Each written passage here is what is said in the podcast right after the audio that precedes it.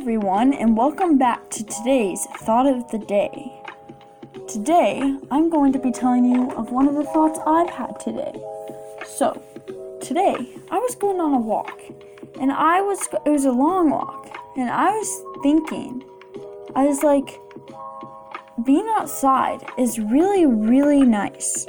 It's really fun to just be outside and be in the in the nature. I was also thinking at one point today, it's not hot, the sun's not out, but it's not cold. So it's, so it's like this feeling of em- not emptiness, but like it's just nothingness. Like it doesn't feel like anything really.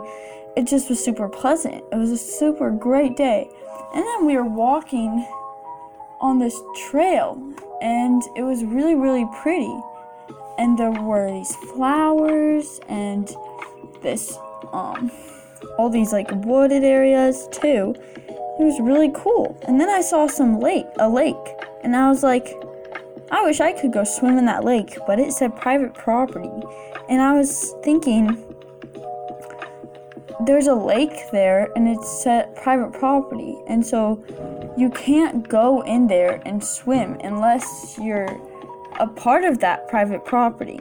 So, that is a big disappointment because what if you wanted to swim in that lake but you couldn't?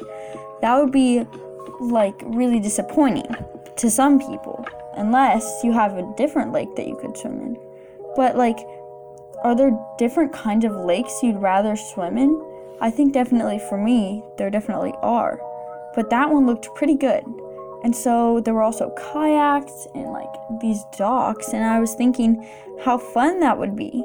Then I was also thinking about how big the lake was and if like there needed if there needed to be like um trails to get down to the docks or if they just go out their fences and just go along the grass but what if someone fell in the lake and like